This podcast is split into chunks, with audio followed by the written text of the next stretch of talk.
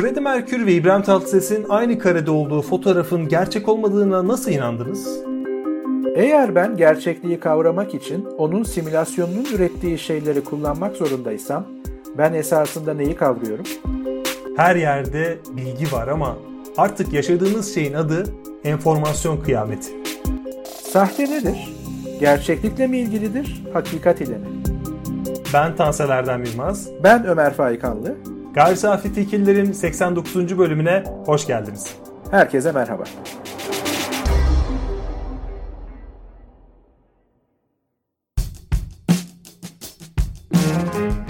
Hayatın denklemleriyle bilimin teorisi. Gayri Safi Fikirler.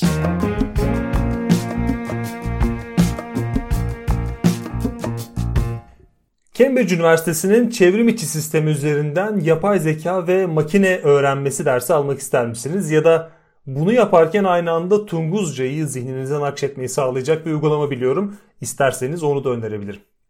Bilginin kıymetini ve özellikle doğru bilgiye ulaşabilmenin önemini sık sık tartıştık gayri safi fikirlerde ve büyük ihtimalle tartışmaya onlarca bölüm boyunca devam edeceğiz farklı veçeleriyle. Bugün bu bölümde bilgi ilişkimiz devrimsel bir noktaya geldi. Bunun farkındayız ve bunun farkında olmaya devam edeceğiz ama e, mesela e, sen normal şartlarda haberleri hangi kaynaklardan ediniyorsun? Konvansiyonel medya ile ilişkim artık çok e, yakın değil. Yani konvansiyonel medya derken artık televizyonu, televizyon kanallarını bile buna katabiliyoruz. Kaldı ki hani haber alma, ya buna şu an bilgi aktarımı demiyorum tabii ki bir tür bilgi aktarımı. Ama haber alma kaynaklarımız bile artık sosyal medya dediğimiz, etkileşimli medya dediğimiz alanlara kaydı. Yani artık e, birkaç programdır bunu konu edinmiştik. O tekten teke, tekten çoka ve çoktan çoka kısmında e, kaynaklarımızı seçerek ve bunlar da konvansiyonel kaynaklar değil. Kimisi böyle tekil kaynaklar, kimisi kurumsal kaynaklar. Ama biz haber sitelerinin bile adı haber siteleri oldu bunların adı. Haber kaynaklarının, haber ajanslarının bile sitelerini veya da Twitter hesaplarını yani sosyal mecralarını takip ediyoruz. Böyle bir girizgahtan sonra cevap vermiş olayım. Benim birincil haber alma kaynağım artık e, internet tabanlı sistemler. Ya bundan 5 yıl önce sorsaydım sana bunu büyük ihtimalle dergiler, gazeteler, televizyonlar derdin ki bu arada halen bu konvansiyonel medyayı kullananlar var. Fakat burada ilginç olan şey bizim haberleri sosyal medya kanalları üzerinden almamız çok da normal değil. Çünkü senin o tekten çeke çoktan çoka meselesini tartıştığımızda ve şu an atıf yaptığında e, aklıma gelen şey e, çoktan çok olan e, haberleşme durumunda, çoktan çok olan bilgi alışverişinde kontrol çok daha az. Yani bir kurumun bilgi akışını takip etmek, bir kurumun bilgi akışına güvenmek çok daha rahat. Ama bulunduğumuz durumda özellikle Türkiye örneğinde ve dünya örneğinde de bu böyle. Haber kaynakları örneğin e, gazetecilerin sosyal medya hesapları haline geldi. Çok ilginç. E, hatta burada şöyle bir detay var. Çalıştıkları kanallar bile değil, kişilerin şahsi sözlerine ulaşmaya, o mikro evrene girmeye çalışıyoruz. Yani sen bir televizyonda çalışıyorsun ama ben senin o televizyonda yayınladığın haberi yahut çalıştığın gazetedeki makaleyi okumuyorum. Senin Twitter yazılarını okumaya çalışıyorum. Ve onların çalıştığı kitsel kitlesel medyaya hiçbir şekilde güvenmiyoruz ya da duymak istediğimizi rafine bir biçimde edinme kaygısındayız. Bu da e, ilginç olabilir çünkü bir köşe yazısını okumak ya da bir haber e, videosunu izlemek, dakikalarımızı vermek yerine Twitter'da 280 karakterde işimizi görüp hemen çekip gitmek istiyor olabiliriz ama her şekilde hem her yanımız bilgiyle sarıldı hem de ihtiyacımız olan bilgiye ulaşım imkanımız azaldı. E, ama bunlar tartışmanın görünür kısımları, biraz yüzeysel kısımları gayri safi fikirler dokunuşları için fazla yüzeysel biraz da zararsız kısımları. Çünkü bilgi ve bilgi olmayan karşılaşmaya devam ediyor. Biz bir şekilde o zorlu arazide o dar sokaklara girip bilgiye ulaşabiliyoruz en azından haber konusunda. Ama karşılaştığımız şeylerin gördüğümüz ve gerçek olduğuna bizi her yönden inandırabilecek şeylerin söz konusu olduğu durumda ne yapacağız? Biraz bunu tartışmaya çalışıyoruz ve tartışmaya çalışacağız. Yani şu an siz benim sesimi dinliyorsunuz. Ben Tansel Erdem Yılmaz ve karşımda sen varsın. Seni de dinliyorlar. Ömer Faik Anlı'yı duyuyorlar. Belki hatta beni bir video kaydında da görüyorsunuz. Gördüğünüz YouTube videolarımızda. Mimiklerimden tutun da benim e, bedensel, mimiksel tüm detaylarıma hakimsiniz. Çünkü birkaç düğünüzde bunu test ettiniz.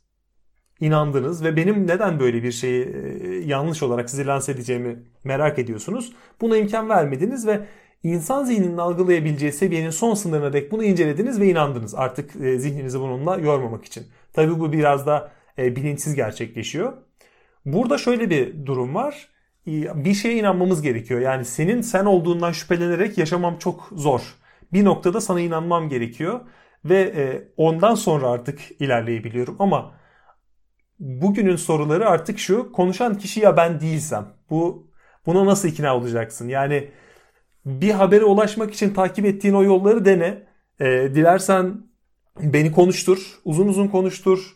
E, farklı bir telefondan ara, farklı bir mecradan ara, sesimi farklı bir yerden dinle. Her şekilde aynı sesi duyuyorsan, aynı görüntüyü görüyorsan, yani teyitleyemiyorsan bu yaptığım şeyi, kontrol edemiyorsan, benim ben olduğumu bile test edemeyecek noktaya geldiysek, işte buna enformasyon kıyameti diyoruz. Türkçeleştirebileceğimiz e, haliyle.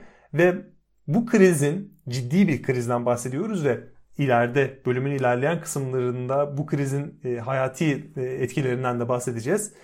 Şimdilik beni en tedirgin edici aşaması bu. Çok fazla bilgi var. Çok fazla bilgi iddiası var ama bilgiyle hatta bir adım ötesinde gerçeklikle ilişkimiz birazcık e, sendelemeye başlıyor. Ne yapacağız? Tartışacağız. Ee, şey hemen çok doğru bir şey. Onu bir altını çizerek ben e, sazı elime alayım veya senin pasını e, biraz ilerletmeye çalışayım kaleye doğru. Bir kere adlandırma çok doğru. Yani Türkçeleştirirken de çok doğru. E, bu bir enformasyon kıyameti. E, çünkü bu bir bilgi kıyameti falan değil. Bilgi güzel bir şeydir veya faydalı bir şeydir. Bilgi iyi bir şeydir. E, ama söz konusu olan senin de birkaç kez tekrarladığın gibi bilgi iddiaları, bunların bir kısmı bilgi, bilgi parçacıkları, bunlar işte enform, enformasyonlar, malumatlar, enformasyon veya malumat e, kategorisi, veriler, işte küçük haber kırıntıları, e, ayrıca biz baştan beri dikkat edersen mecrayı haber almak e, üzerinden kurduk ki gideceğimiz yerde bununla ilgili elbette. Şimdi aslında konvansiyonel medya dedik e, tekten teke tekten çoka dedik. Sonra çoktan çoka e, seviyesindeyiz. Yani pek çok kaynak var ve pek çok alıcı var ve alıcılar kaynaklarını çek, e, seçebiliyor. Yani çoğul kaynaklar, çoğul alıcılar. E, bunun da yararları zararları var. Yani seçim yapabilmek çok iyi bir şey tabii ama belki son sözlerimizden birine bir fragman atalım. E, bir yankı odası da oluşturabilir. Yani seçtiğimiz haber kaynakları üzerinden dünyayı öyle görmeye başlarız ve daha da kötüsü herkesin öyle gördüğünü sanırız ve nihayetinde gerçekliğin dünyanın öyle olduğunu sanabiliriz. Bugün problemler var ama dikkat edersen bu problemi de içkin olan ve daha önceki konvansiyonel medyada da çalışır olan şey tam senin biraz önce verdiğin örnek gibi. Bunu Tansel Erdem Yılmaz mı söylüyor? Şimdi biz bundan şüphe eder miyiz? Ettiğimiz bir aşamadayız. Ne yapacağız diyoruz. Çünkü yani konvansiyonel medyada da şöyle bir şey vardı. Gazeteci veya habercinin kendi kimliği, aktör olarak kimliği o haberin e, senin tarafından meşru veya doğru kabul edilmesi için çok ağır basıyordu. Yani e, Uğur Mumcu bunu yazdıysa bu doğrudur diyorduk. Misal ya da işte Abdi İpekçi yazmış. Acaba ben şeyi e, kendim çok yetişemedim elbette ona ama bir anekdot olarak çok duymuşumdur. Türkiye'de e, veya dünyada herhangi bir olay olduğu zaman herkes şunu merak edermiş o dönemde. Yarın Abdi İpekçi bunun hakkında ne yazacak? Çünkü onun görüşü ve toplayacağı bilgiler vesaire çok önemliydi. Yani aktör bağımlıydı yine öyle ya da böyle ama tabii ki haber aktarmanın yani bu mecralar, bu aracılar üzerinden akan bu bilginin geniş anlamıyla veya haberin tabii ki uyması gereken bazı kurallar da vardı. Mesleki kurallar bu anlamda. İşte buna 5N1K diyorlardı. Yani bu haberin içerisinde ne, neden, nasıl, ne zaman, nerede ve kim sorularının doğru cevapları olacaktı. Ee, tabii ki bu herkesin bilmesi gereken bir şey değil. Terimi çok duymuşsunuzdur çok farklı bağlamlarda. 5N, 5 tane ne sorusu, ne, neden, nasıl, ne zaman, nerede ve bir tane K ile başlayan o K işte 1K kim? Bunun doğru olduğu olması gerekebiliyordu ve burada aktörden de bağımsız olarak yani Abdi İpekçi yazdı veya işte X kişi yazdı veya X araştırmacı gazeteci diye bir şey vardı hatırlayacağınız üzere. E, hala var mı bilmiyorum. Yani böyle bir kategori var mı bilmiyorum en azından. Ee, onun ismiyle beraber bu bu soruların yanıtlarının doğru verildiği düşünülürdü ama hala araştırmaya açıktı. Burada bir filtre vardı. Yani bu soruların herhangi birinin cevabı yanlış mı diye ayrıca başka gazeteciler veya imkanı olanlar araştırabiliyordu. Ama içinde bulunduğumuz bu durumda e, bu araştırma sekteye uğradı. Aslında güzel bir şey söyledin. Bilgiye belki de insanlık tarihinde hiç olmadığı kadar hızlı ve kolay erişebiliyoruz. Tabi bilgiyi nasıl tanımladığımız çok önemli. Ee, belki veriye, malumata, informasyon demek daha da doğru olabilir. Bu kolaylık ve yaygınlık açısından. Ama eleyemiyoruz. Çok hızlı elde edebiliyoruz ama seçemiyoruz. Yani hangisi doğru filtresi artık çalışmıyor. Çoktan çoka durumunda ve tabii ki bu böyle kültürel yarıklar oluşturuyor. Herkes kendi mahallesinin haber kaynağını veya malumat, enformasyon kaynağını seçip güvenmeye başladı ki biraz sonra göreceğiz belki üzerinde duracağız. O bile artık çok net değil. Ee, çok şüpheli hale geldi. Ama yine özünde bu problem aslında epistemolojik. Çünkü e, mesela Naomi Klein e, çok önemli bir e, son dönemlerin araştırmacısı.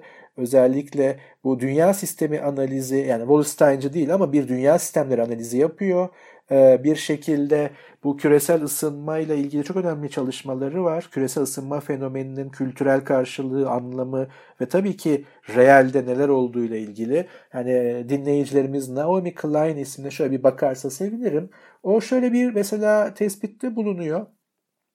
Yani çağımızı betimlerken süper markaların yükselişi, şahsi zenginliğin siyasal sistem karşısında gücünün daha fazla genişlemesi, neoliberalizmin genelde de ırkçılığı ve öteki korkusunu etkili bir araç olarak kullanarak dünya çapına dayatılması, büyük şirketlerin serbest ticaretlerinin büyük zararlar verici etkileri, siyasal sistemin sağındaki kesimlerin iklim değişikliğini giderek daha şiddetli biçimde yatsıma eğiliminde olmaları, Şimdi burada biz hepimiz aşağı yukarı hemfikir olabiliriz. Yani evet bunlar oluyor dünyada diye. Ama aklımıza gelen soru ne olacak? İster olumlu ister olumsuz taraftan bakalım. Yani katılalım veya katılmayalım. Diyeceğimiz şey şu olacak. E peki ne yapmalı? Böyle bir dünya ne yapmalıyım? Aslında biraz önce de söylediğimiz tüm o haber, malumat, veri dediğimiz şeyin amacı şu. Bir karar verebilmemi sağlamak. Yani oy vereceğim partiden, adaydan tutun da günlük yaşamımı nasıl devam ettireceğim, ne yapmam gerektiği sorusu geniş ve kapsayıcı bir soru. Ne yapmalı, ne yapmalıyım? Ben o yüzden bilgi veya malumat veya veri peşinde koşuyorum. Kararımın doğruya en yakın olabilmesini sağlamaya veya karar gerçekliği gerçek biçiminde kavrayıp buna göre konum almaya çalışıyorum. E, bu durumda soruya bir yanıt istiyorsak yani ne yapmalıyım sorusuna ki çok pratikle ilgili, praksisi ilgilendiren bir soru. E, o zaman yanıtlar arasında bir fark var değil mi? Yani doğru cevap ve yanlış cevap var. Yani e, pandemi üzerinden örnek vereyim. Ya hiçbir şey olmaz rahat rahat yaşa. Bu bir ne yapmalıyıma bir cevap. Ya da e, sosyal mesafeni koru, maskeni kullan, hijyenine çok dikkat et. Bu da ikinci bir soru. Boş ver hiçbir şey olmaz. Bir de bunları yap. İki tane ne yapmalıyıma cevap. Hangisi doğru? Hangisinin doğru olmasın olduğunu bilebilmenin veya karar vermenin tek bir yolu var. Gerçekliği doğru resmeden bir veri setine veya malumat kümesine, ilişkisel kümeye sahip olmak. İşte o yüzden bu bir bilgi sorusu, bilgi problemi. Şimdi bunu kabul ettiğimizde bizim aslında pek çok programda dillendirdiğimiz bir şey kendini arka planda tekrar gösteriyor. Yani epistemoloji problemi, böyle felsefe problemi falan değil. Felsefeci olmanıza gerek yok. Felsefeye ilgi duymanıza bile gerek yok. Bu problemin adı yani dünyayı ya da aynı anlama gelecek şekilde gerçekliği bilme problemi. Bu problem diğer bütün problemlerimizi çapraz kesiyor. Bu bir hipotez, bir meta hipotez. Ama e, eğer dediklerime katılıyorsanız aslında aynı noktada buluşmuş oluyoruz. Çünkü haber kaynağımızı seçmekten nihayetinde ne yapmalıyım sorusuna vereceğim doğru cevabı aramaya kadar temel mesele epistemoloji problemi yani gerçekliği bilme problemi. Mesela şöyle bir yerde alabiliriz. Yani bu genellenebilir ama çağımıza özgü veya kapitalizmin hakim olduğu bir döneme özgü bir şey de olabilir. Bu da tartışılabilir hangisi olduğu ama her insan kendi çıkarını maksimize etmeye çalışır. Özünde bireycidir, bireyseldir diyebiliriz. Tamamen hipotetik olarak. Gerek bir tespit gerekse bir konumlanma olarak. Ama böyle bir durumda bile bir bilgi problemi söz konusu değil mi? Yine Klein'a bir gönderme yaparsak Naomi Klein'a o şöyle söylüyor. Aslında bu biraz post-truth, hakikat ötesinin de bir ifadesi. Yarı psikolojik tepkilere tanıklık etmeye başlıyorsunuz. İnsanlardan artık çıkarlarının ne olduğunu bilmeyecek ya da artık bunu umursamayacak kadar yönlerini kaybettiklerinde kendi çıkarlarına en iyi yarayacak şekilde hareket etmelerini bekleyemiyorsunuz. Yani çıkarcı bir dünyayı baz alsak bile insanlar kendi çıkarlarının ne olduğunu farkında değil, bilmiyorlar. Olumlu ya da olumsuz. Çünkü yarı psikolojik tepkiler üzerine örgütlenmeye veya tepki vermeye başladık. Yani bilgiden kopup o anki hissiyatımıza göre ki bu hakikat ötesinin diğer bir tanımı. O halde çıkarlarının ne olduğunu bilmemek, mesela küresel ısınma reddiyesi olanaklı tek sosyal teorinin neoliberal teori olduğu dayatması ve buna benzer mesela bilime sınırını bildirme girişimleri, bilim sınırını bilsin, haddini bilsin gibi yaklaşımlar aslında tek bir problemin farklı alanlardaki yansımaları gibi görünüyor. Biraz sonra belki problemi biraz daha inceltiriz ama buraya böyle havalı bir şey söyleyeyim. Hamletvari bir noktadayız. Bilmek ya da bilmemek işte bütün mesele. Bu meseleyi çözmek hiç kolay değil. Biz de artık çözme iddiasından ziyade anlama iddiasındayız. Ama biraz geriye sararak başladığım zaman hem bilip bilmeme hem de bunun bir mesele haline gelmesi ve bunun birazcık artık e, kişilerde kristalleşiyor olması bizim e, problemimiz. Yani e, enformasyon kıyametinin de biraz biraz sebebi olan şey bilgiye ulaşma biçimlerimiz ve bunların çoktan çağı olan bu sistemde biraz sakat zeminlere basıyor olması ve özellikle senin de bahsettiğin gibi Abdi İpekçi'nin ne yazacağının beklenmesi, araştırmacı gazetecinin ne söyleyeceğinin beklenmesi yani tek bir kişinin gündemi belirlemesi. Bugün dinlediğim bir YouTube programında bununla karşılaşmıştım. Çok ilginç denk geldi. Ee, yani bir kişinin gündemi belirlediği, ne yazacak diye beklendiği durum çok yaygın bir durum değilmiş. Bu genelde Türkiye'de olan bir durummuş ve yurt dışında yaşayan, orayı deneyimleyen insanların özellikle yurt dışı e, tek bir yer imlemiyor ama Amerika ya da Avrupa'da e, yaşam e, ilerletmiş insanların bunda buna çok şaşırdığını e, gördüm bugün bir izlediğim tartışmada. Yani bir kö- köşe yazılarının ülke gündemini belirlemesi yaygın bir şey değil ama burada ben e, yavan sosyolojik analizden ziyade bunun bizim bilgiyle ilişkimiz açısından ne ifade ettiğini biraz gireceğim. Çünkü bilgi hızlı edinmek, hemen o bilgiyi tüketip ardından bir maden suyuyla onu sindirip ve oburluğa devam etmek. Yani e, ilginç e, bir denk geliş oldu ama e, bilgiyle böyle bir ilişki kurduğumuzda burada nasıl bir yol alacağımız tartışmalı hale geliyor. Ve bilgi, enformasyon, malumat, veri tüm bunları bu arada 71. bölümümüzde tartışmıştık. E, dinleyicilerimiz için buraya not düşelim. O bölüme dönüş yaparak belki bu anlattıklarımızı daha iyi anlamlandırabilirler. Ve enformasyonla, bilgiyle, malumatla, veriyle ilişkimizi tabiri caizse üzerine poşet geçirilmiş bir biçimde yaptığımız zaman yani onu bir poşette taşıdığımız zaman hiç dokunmadığımız zaman teması kısıtlı tuttuğumuz zaman e, e, olası virüslerden korunuyoruz. Hijyenik kalıyoruz ama e, onu da hissetmiyoruz. Ve hakikati temas edebilmek zorlaşıyor ve e, bu temas esnasında enformasyon kıyametinin farkında bile olmayabiliyoruz ve bu bir noktadan sonra bizim bilgiyle ilişkimizi de değiştiriyor. Örneğin atominem safsatası ortaya çıkıyor. Yani bilgiden ziyade bilgiyi söyleyen kişiye sen zaten şöylesin, sen zaten şucusun bucusun, sen doğruyu söylemezsin. Yani bilgiyle olan iletişimimiz bir anda değişiyor. Strawman argument karşımızdakinin söylediği e, Türkçesini hatırlayamadım bu arada bu safsatanın. E, karşımızdaki kişinin söylediğinin en uç noktasını alıp onun üzerinden yorum yapmak. E, D'ye D'ye ayırmamışsın gibi şeyler yapmak. Bu noktada tam sen anlatırken aklıma geldi. Doğu Batı e, dergisinin Marjinal Sohbetler 2 sayısında Ertuğrul Rufai Turan'ın ki kendisi Ankara Üniversitesi Felsefe bölümünde e, öğretim üyesidir. E, yazdığı Düşünmüyoruz adlı bir yazı vardı, makale vardı. O geldi aklıma. Şöyle bir başlık var. Entelektüel korkaklık. Bu korkunun belli bir nesnesi yoktur. Bu korkuyu betimlemek için daha şık bir terim bulabiliriz. Gramer tutkunluğu sendromu tanımlar, kavramlar ve sınırların yarattığı güvence ve düzeni yitirmekten korkarız. Yani bir girişimde bulunmak için, düşünmek için bile bu tip sınırlar koyuyoruz. Çünkü düşünceyle olan ilişkimiz bize gelmesi, bizim onu bir şekilde kucaklamamız ve diğerlerini yola, yol almamız şeklinde olduğu zaman e, hem bu enformasyon kıyametini çok kolay sırtlayamıyoruz. E, hem de onunla nasıl ilişki kurabileceğimizi bilmiyoruz. Hal böyle olunca bilginin yaşadığı deformasyonu ya da enformasyonun yaşadığı o deformasyonu hissedebilmek de zor oluyor. Örneğin e, çok sık bahsetmişizdir artık bizim e, bahsettiğimiz bir kavram yorulması vardır. Örneğin epistemoloji, felsefe bunlar çok yorgundur. 1984'te yorulmuş bir eser, yorulmuş bir metaforlar zinciri. Çok kısa şöyle bahsedeceğim. Distopik bir gelecek tasviri anlatırken bu filmde ve kitapta, özellikle kitabında tabii ki, gazeteler hükümetin hamleleri çerçevesinde değiştiriliyordu. Hatırlarsınız veya hatırlarsın. Böylece geçmişte düşman olunan bir millet bir anda dost olabiliyor ve gerçeklik bükülüyordu.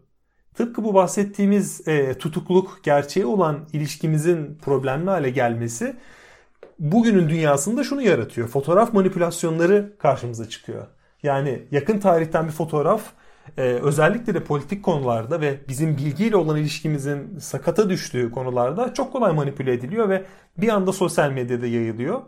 E, insanlar buna inanıyor ve bu fotoğrafların ilk olarak nasıl hayat bulduğu ilginç bir tartışma konusu. Çünkü bazen e, eğlence için yapılmış olabiliyor ya da yapılabildiği için yapılmış oluyor ama oradaki sorgulama mekanizması yani burada eleştirellikten ziyade eleştirel düşünmeden ziyade daha e, yüzeyde ama daha hayati bir şeyden bahsediyorum. Orada e, bunun işimize yaradığı için kullanılabilir olduğu güdüsünden sıyrılamıyoruz. Bir enformasyonla, bilgiyle, bu bilgi kıyametiyle olan ilişkimizin benim en çok e, şaşırdığım noktası bu. Yani illa bu arada politik olmak zorunda da değil. Geçenlerde karşılaştığım bir fotoğraf vardı. Freddie Mercury ve İbrahim Tatlıses yan yana poz vermişler. E, eğlencelik bir çalışma olduğu belli. Bunlar çok sık yapılıyor. En azından bizler bunu biliyoruz ama böyle gerçekçi bir fotoğrafa göz ucuyla bakan biri bu Photoshop tekniklerinden haberdar değilse ki böyle çok geniş bir e, kesim olabilir, vardır da. Kimsenin bun, bunları bilme gibi bir zorunluluğu yok. Bu absürtlüğe bile inanabilir. Bizim daha önceki bölümlerimizde tartıştığımız gibi iddialar ve dezenformasyon örnekleri absürtleşmeye başladığı zaman insanların onlara inanma güdüsü de artıyor. Yani sen şu an ya ben 5-6 santim yükseldim, havaya kalktım dediğin zaman ben şüpheye şüpheyle yaklaşabiliyorum ama şu an binanın tepesine kadar çıkabilirim ama çıkmıyorum. Çıktığımı görenler var gibi e, abartarak bunu anlattığın zaman ilginç bir biçimde absürtlük insanların inanmasına yol açabiliyor. Ve saçmalık inandırıcılığa evrilebiliyor. Herhalde enformasyon kıyameti böyle aşırılıklardan besleniyor. Ve işin ilginç yanı şayet karşılaştığınız manipülasyon sizin inanmak istediğiniz bir düşüncenin sırtını sıvazlıyorsa tabiri caizse onu kontrol etme gereği duymuyorsunuz. İşte o poşetle taşıdığımız gerçeklikler, düşünmekten korktuğumuz e, o fikirler, içlerine dalmak için tereddüt ettiğimiz fikirler burada karşımıza çıkıyor. Çünkü çoğunlukla zaten böyle olduğu belliydi diyerek karşılaştığımız manipülasyonları ve e, dezenformasyonları, bunlara deepfake'i de dahil edeceğiz bir noktadan sonra hemen savuşturuyoruz. Yani burada çok e, ciddi bir şey yok, ciddi bir akış yok.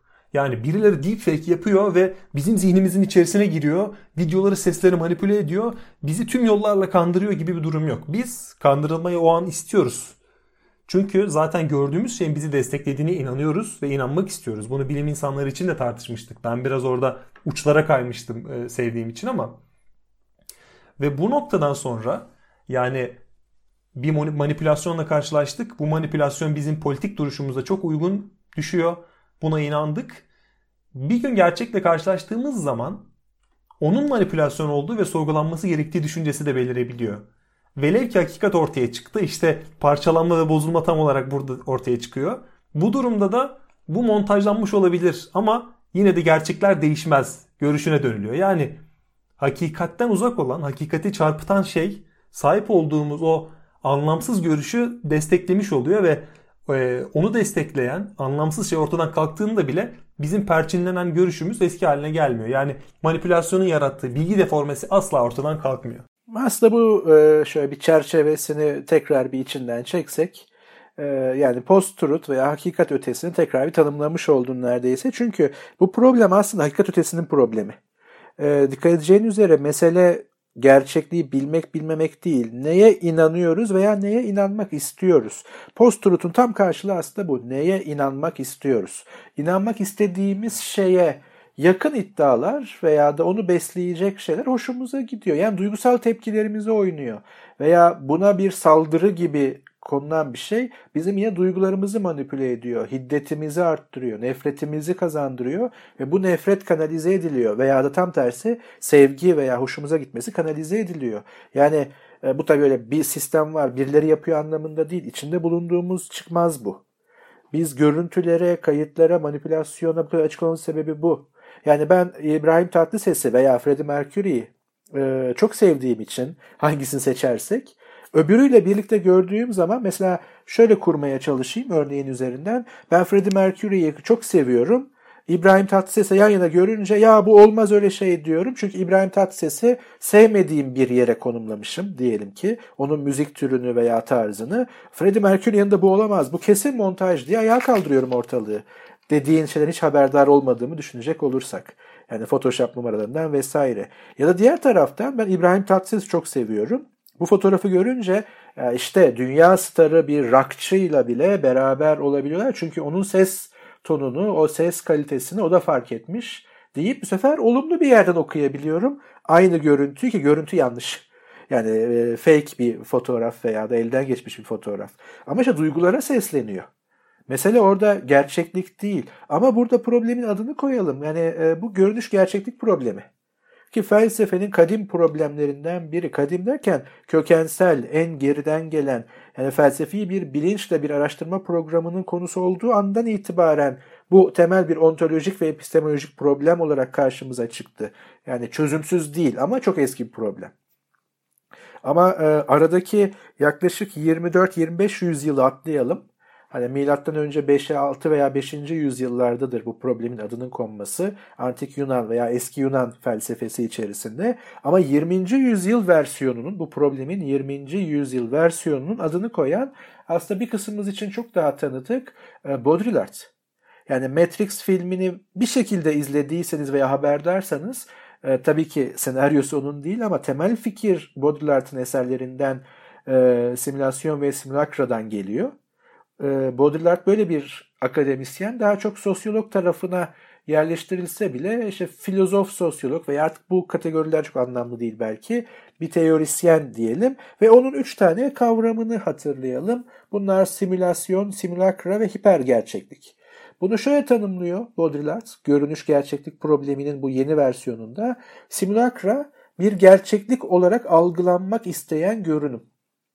Simüle etmek ise yani simülasyonun temelinde olan simüle etmek gerçek olmayan bir şeyi gerçekmiş gibi sunmak veya göstermeye çalışmak ve nihayetinde simülasyon da bir araç, bir makine, bir sistem ve bir olguya özgü işleyiş biçiminin incelenme, gösterilme ya da açıklanma amacıyla bir maket ya da bir bilgisayar programı aracılığıyla yapay bir şekilde yeniden üretilmesi.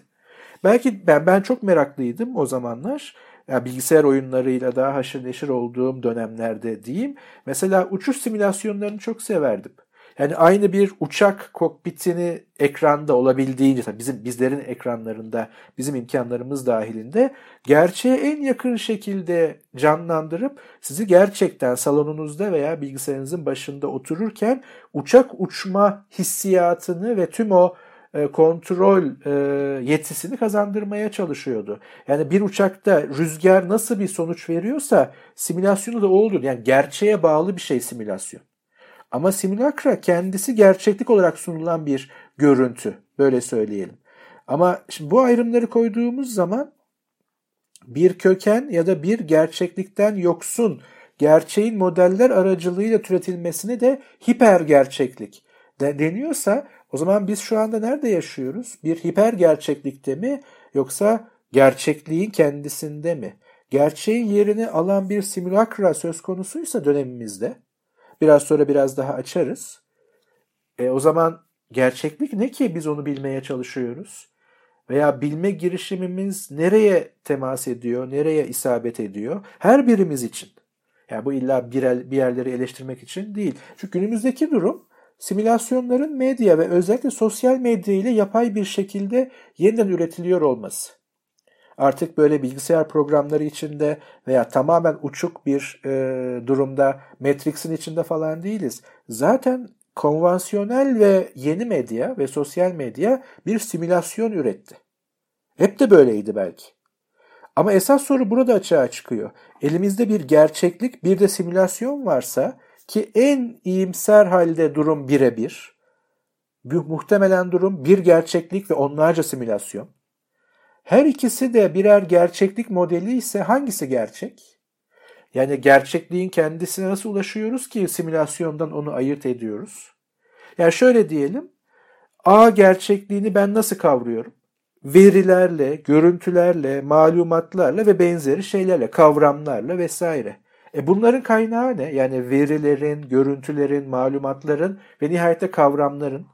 Demin Ertuğrul Hoca'da alıntıladığın şey bu. Biz hazır kavramlarla düşünmeye o kadar alıştık ki o yüzden düşünmüyoruz diyordu o metinde. Verili, hazır şablonlar. Bunların kaynağı ne? Bunların kaynağı simülasyon makinesi diyebileceğimiz şeyler. Yani konvansiyonel medyada aslında bir simülasyon makinesiydi. Ama eğitimin temeli olan müfredatlar da bir simülasyon makinesi. Mesela tarihi öğrenmeyi düşünelim. Şimdi tarih bir geçmiş olarak geçti zaten adı üstünde. Gidip gözümüzle görmüyoruz. Bize anlatılıyor, simüle ediliyor. Ama biz bunun doğru olduğu yönünde, bilimsel bir tarih okuması olduğu yönünde yatırım yapıyoruz ve bunu müfredat olarak her anlamda öğretiyoruz insanlara. Bu da bir simülasyon makinesi. Peki eğer ben gerçekliği kavramak için onun simülasyonunun ürettiği şeyleri kullanmak zorundaysam ben esasında neyi kavruyorum? Yani başka bir soru bana şöyle gelebilir. Sahte nedir? Gerçeklikle mi ilgilidir, hakikatle mi ilgilidir? Gerçeklik hakikat ayrı şeyler. Bunu birkaç kez söylemiştik. Hakikat yani doğruluk bu başka bir şey. Ama sahte neyle ilgili? Yani sahte bir gerçeklik mi yoksa doğruluktan uzaklaşmış anlatılar mı sahte olan? Yani bu soruya cevap verebildiğimiz zaman biz aslında 20. Ee, ve hatta 21. yüzyıl versiyonuyla görünüş gerçeklik problemini çözebileceğiz ve sosyal medya ile olan ilişkimizi tekrar gözden geçireceğiz. Gerçekliği kavramaktan bahsettin. Bizim seninle kullandığımız bir kavram vardı. Özellikle senin kullandığın. Benim gerçekliği kavramayı öncelerde de tartışırken ortaya attığım e, yaklaşımda sen kavrama metaforunu tam anlamıyla kavramı olarak anlatıyordun. Yani bir kahve kupasını kavramayı da e, buna örnek verebiliriz. Gerçeği kavramak gibi. E, burada gerçeği nasıl kavradığımız yani tek elimizle mi tutuyoruz, parmağımızın ucuyla mı tutuyoruz, iki elimizle mi sarılıyoruz? Burada bu önem arz ediyor. Şimdilik gördüğüm kadarıyla biz e, elimizin ucuyla tutuyoruz. Hiç elimizden düşmeyecek gibi ve hiç yitirmeyecekmişiz gibi ama biraz da sıkı sıkıya kavramak gerekiyor ve onunla olan ilişkimizi biraz da ciddiye almak gerekiyor. Çünkü bahsettiğin gibi o entelektüel hazır düşünme setleri, hazır e, fikir setleri ve başkalarının fikirlerini çok kolay e, ithal edebilmeyle ilerleyen bu düşünce hayatımız şahsi ve toplumsal olabilir. Bizi çok ileriye götürmeyecek ve bu enformasyon e, problemlerinde, enformasyon konusunda yaşanan bu e, çağ atlama durumunda ve bu biraz negatif bir durum. E, bizi belki bir adım öteye götürebilir ve gerçekliği kavrarken iki elimizle birden onu e, kavrayabilmemizi sağlayabilir. Bu soruyla yani senin e, ortaya attığın soruyla sahtenin ne olduğu, gerçekle hakikati, gerçek hakikat ve sahte arasındaki bu ayrımı nasıl koyacağımızı dilersen burada bırakalım. Çünkü yepyeni bir sayfaya geçiyoruz ve bu noktaya bir sonraki bölümde yahut bir iki sonraki bölümde yeni kavramlarla devam edelim. Çünkü yankı odası, deepfake ve deepfake'i de öyle çok teknolojik olmayan tam da gayri safi fikirler dokunuşlarıyla inceleyeceğiz. Bir sonraki bölümde tartışalım diyorum. Ne dersin? Bence de ayrıca şunu bir düşünelim. Acaba konuşan Tansilerden Bilmez mi sadece? Belki de ben yokum.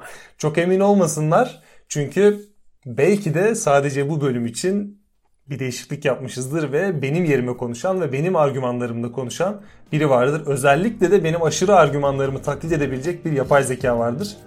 Kim bilir. Bir sonraki bölümde belki bunun yanıtını da veririz. Bence de bir sonraki bölümde görüşmek üzere. Görüşmek üzere. Hayatın denklemleriyle bilimin teorisi. Gayri safi fikirler.